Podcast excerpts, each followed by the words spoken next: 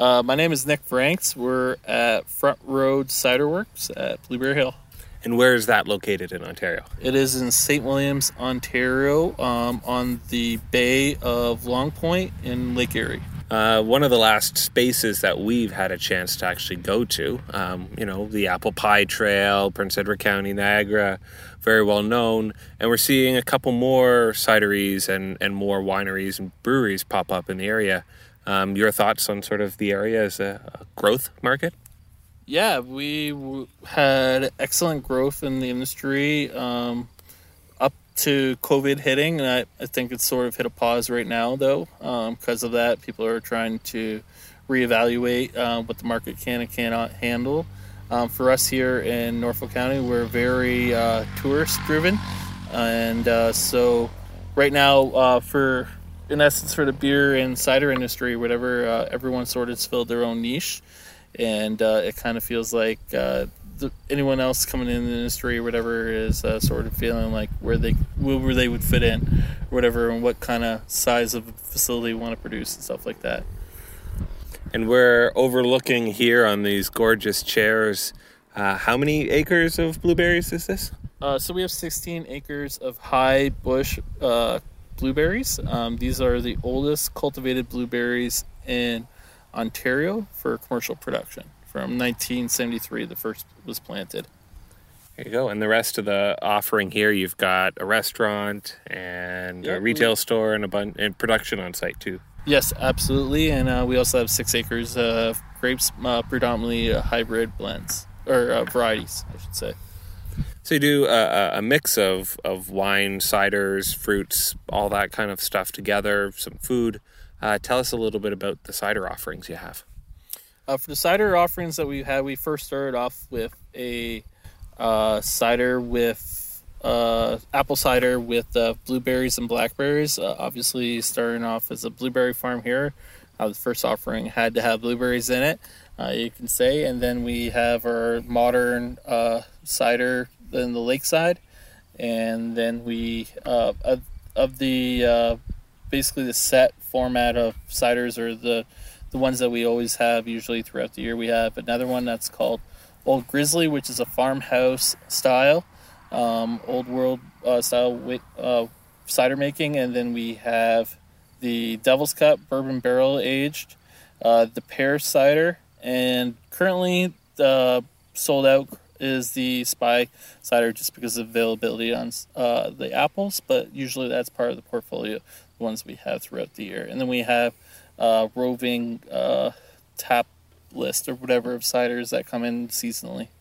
And we're going into the 2020 season. Obviously, a lot of challenges and changes with production, but also with sourcing.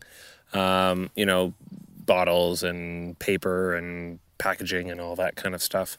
Um, how do you see yourself sort of moving through the end of this year, and, and where does the future look for you?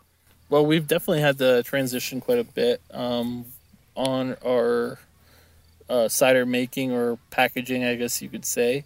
Um, prices held pretty uh, firm or close to what we've been historically paying for cider um, apples. Um, so that's good to see or whatever. But uh, we've definitely had to transition a lot on packaging and uh, availability of sometimes the, the, apples themselves or how we were going to sell the things because uh, the restaurants closed, so that closed a major avenue for us uh, to sell uh, some of our cider. So we've uh, sort of focused more on what we sell through the store here and try to uh, keep ourselves competitive. What we historically been at, um, so our customers shouldn't see a major reflection of inflation costs on what we're making, and uh, just make good cider.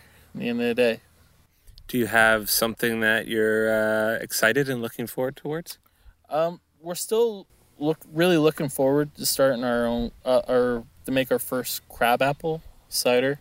Um, we've uh, had a lot of discussions with some other producers in in the area, um, sourcing out some uh, crab apples um, that we find that we could do a straight crab apple cider production with. Um, so hopefully this year, if everything goes good, we could uh, get some of those apples in our hands and uh, do some production with that.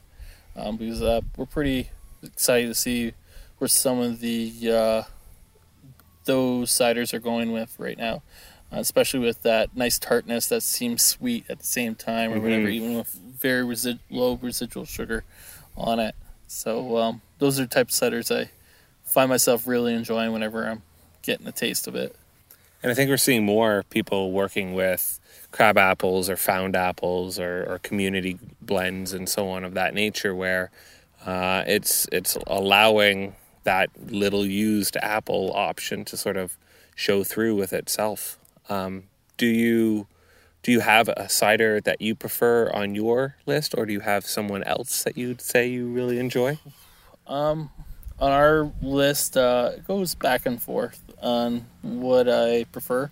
Um, I do enjoy the seasonals when we have that just for change of pace, uh, kind of thing. Um, depending on the temperature of the or what time of the year it is, uh, you can see me gravitating towards a different cider in our portfolio. Like if it's cold or whatnot, probably see me with Devil's Cut, um, bourbon aged cider, or uh, you know, uh, with a meal or whatever, I kind of feel like like in the wintertime even too, or like with pork chops or whatever. You can see me the old grizzly.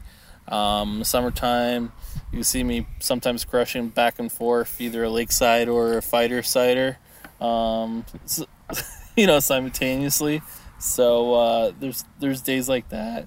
Um, talking back about the found apple thing, a couple years ago, we did actually do something like that uh, called the Forgotten Orchard, um, with uh, an apple farm just uh, adjacent to this farm of old Empire apples that we uh, foraged some old apples for that to make that blend or whatever, and that was that was a lot of fun, um, and something we want to do again um, if we end up having the time because there's a lot of work in uh, managing even that uh, Forgotten Orchard. Yeah, a little extra um, impact and a lot of a lot of work to get a product of that sort of type. So, Absolutely. um, if people are looking for more information about your place, where do they go? Uh, just go to uh, blueberryhill.ca and uh, go to the cider section of the website, and you'll be able to find what we have offer. And we have an online store um, that offers free shipping over a certain dollar amount. Thank you so very much. You're welcome.